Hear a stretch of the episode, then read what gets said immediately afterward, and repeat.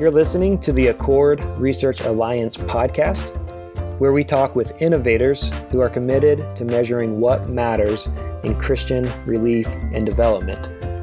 I'm your host, Nathan Mallonee, and today I get to chat with Kristen Check.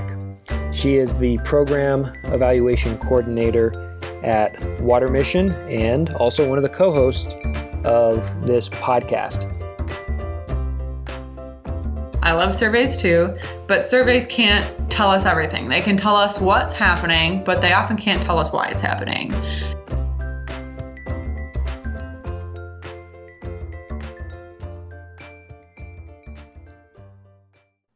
So, Kristen, can you tell me a little bit about your background and how you came to work at Water Mission? So, my background is actually in cultural anthropology. Uh, I have a master's in cultural anthropology, and then I specialized in East African studies.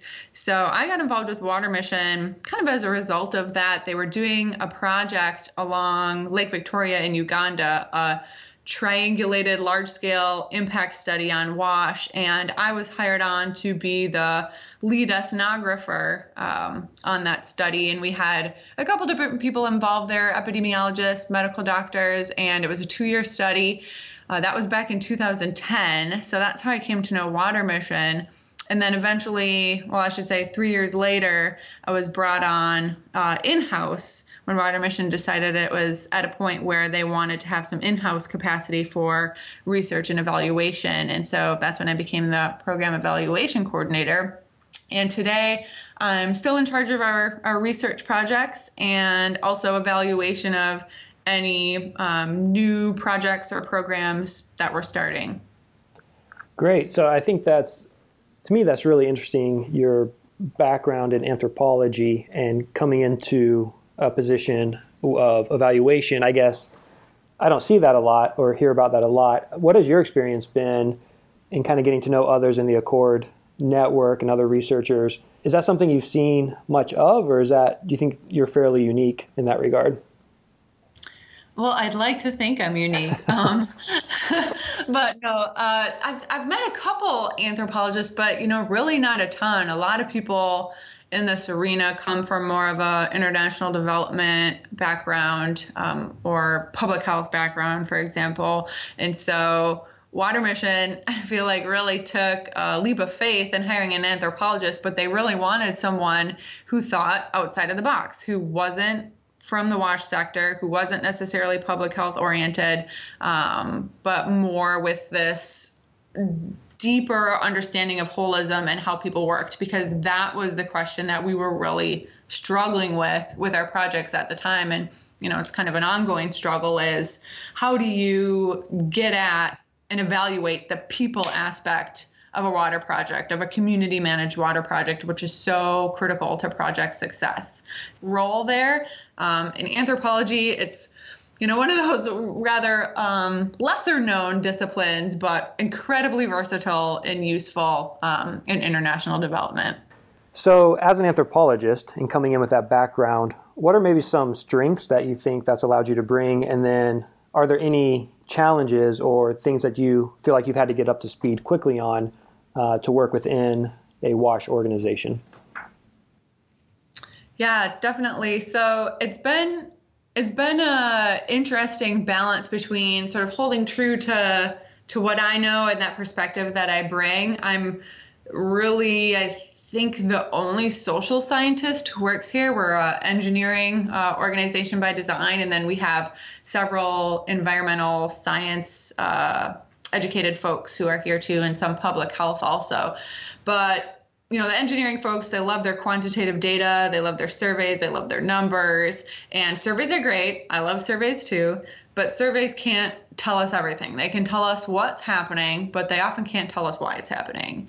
And that's where the people part comes in. And that that part is really incredibly difficult to get at. So I think uh, what I kind of bring to the table at this organization is the ability to address that along with our staff and local research assistants through you know focus groups observations interviews and be able um, enabling us to add that layer of contextual data to what our surveys are telling us which i think is is really important and not something that we really had uh, before i started here. So you've been working on a project i know over the past year or so uh, trying to, I think, understand more about what is the impact, uh, perhaps, that you're having on people and trying to understand from a more uh, holistic standpoint uh, how water missions programs and projects uh, contribute to holistic well being. So, tell me a little bit more about that project and how it started. So, about a year ago, Water Mission began kind of walking down this path of uh, developing a routine survey that would allow us to measure the short and medium term outcomes and long term impacts of our work. We had been had long been committed to routinely measuring some objective outputs of our work, like accessibility, safety, sustainability, but the behavior related outcomes and larger transformational impacts were really only evaluated on an ad hoc basis. So we've done a lot of rigorous research studies, um, which have yielded some really useful results, but we hadn't yet found a way to integrate this into our our program and have this be a prospective thing rather than a retrospective thing. So this absence of routine evaluation really just led to some unclear linkages uh, between program activities and our intended outcomes and impacts, and didn't really enable our staff to respond and adapt the program um, when they needed to, or allow you know the program to sort of course correct if they uh, needed to focus on one specific area or another. It was sort of just a static model. So, in effort to address this, we actually began working with uh, Metrix Research Group, Alan Reeser at Metrix Research Group, to develop a routine survey that was going to enable us to, to measure um, outcomes and impacts over three key domains. And this was illuminated by our theory of change, which we already had established, but there were definitely some assumptions there. Um, and as part of this process, we also did some qualitative field work to kind of help uh, really validate our theory of change or kind of do a logic check on our theory of change. And so we landed on a couple different areas of measurement um, that we think both lead to project sustainability and transformation. And these, you know, couple domains are what we're going to be measuring uh, ongoing. And where does that project stand today? So, at what point in the process are you? So, we are just about done with testing the instrument. So, we did, as I mentioned just a bit ago, we did some qualitative uh, work and designed the survey using a pretty rigorous literature review process to see who out there was measuring what and what validated instruments were there that we could use. We designed the instrument, and then since about April this year, we've been testing it in a variety of country programs, trying to really get uh, to encompass all of our programs to get make sure we can pick up on all the different nuances and, and ensure it's going to work, you know, everywhere. But we've been refining it, testing it, and just really making sure that the survey is telling us what we think it's telling us and what we want to know, and that that is corroborated by uh, some some qualitative data that we're collecting as well. So we've got one more phase of that that we're going to be doing early next year. And then we'll basically be ready to pilot and hopefully start integrating that into our country program sometime in 2018. And what would you say has been perhaps the biggest insight uh, so far in this process that you think will have an impact on your programs? So there's really been a couple things. I think the first big thing was with our theory of change. So we had assumed, um, and I'm sure there's some literature out there that probably supports this, that certain outcomes or sorry certain outputs are outputs of having again water safe accessible um, and financially stable stable projects leads to some overarching level of sustainability. So the project is there, it's stable, it's working. And then that leads to transformation. So people's lives are transformed. But what we really found in the field in talking to people, both our staff and uh, people in the communities where we're working, is that sustainability and transformation are actually working in tandem. They're working at the same time. I mean, sure, you can have. I, I would say maybe like more longer term transformation uh, that happens after many, many years. But for example, if a project's not sustainable, say if it's not always readily available or the water water quality isn't consistent. Well, people aren't going to be continuing to use that service. They aren't going to be experiencing the same benefits from that service every time. And so therefore they don't really have lasting transformation. But people won't use the service if they don't feel their lives are changing for the better somehow. And that means the project won't be sustainable. So these two things, which we thought, you know, were one leading to the other, are actually working in tandem. And that is a concept that we've built into this survey, but also something we're still working through with our log frame um, of how, how do we actually, okay, reformat the way um, we see water mission projects bringing about change. We see our theory of change. How do we reformulate that, or for, sorry, reformulate that, excuse me, in light of these results? Mm-hmm.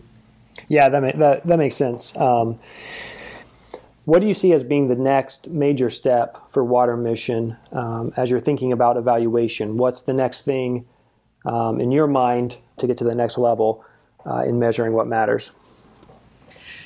Not only will this be an evaluation tool, as we've been discussing, and, and, being able to see what are the outcomes and impacts of a project, which is great uh, all around, both internally and externally for our donors um, to be accountable to them. But also, we plan on using this as more of a um, I guess maybe more of an iterative tool in the field. So the goal is for our staff to have ready access to this information immediately. So when they're in the field, after the survey's completed, they can speak to the community leadership there and troubleshoot what the survey information is telling them. So maybe a particular aspect has improved from the last survey cycle or it's actually gotten worse. So they're in the field, they can begin to ask questions. You know, why did you think this happened? What changed? What can we do to improve this? What did you do to improve this other score? And actually be a little bit more adaptable to our program. So instead of having maybe one static model of program uh, management or development that we use across every community, we can actually tailor our support a little bit better to that community's needs.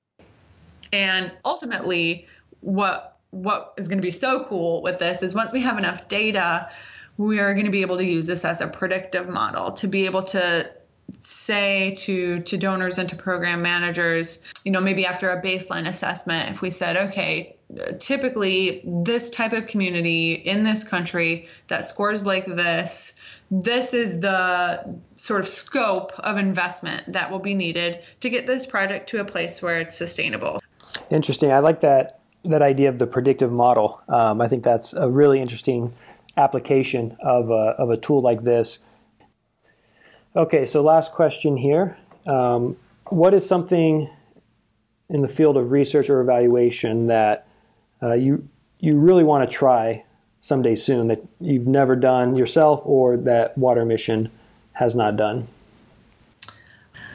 What I really want to do, um, to put it to, to put it briefly, there's a behavior change model that, as an anthropologist, I believe is just the best um, it's really holistic. It it's super comprehensive, and it just gets at every you know factor you could imagine that influences uh, someone to to or to not change their behavior. We still really struggle, I think, in the wash sector with understanding why some people use safe water and sanitation and why some people don't. Um, it's really complicated.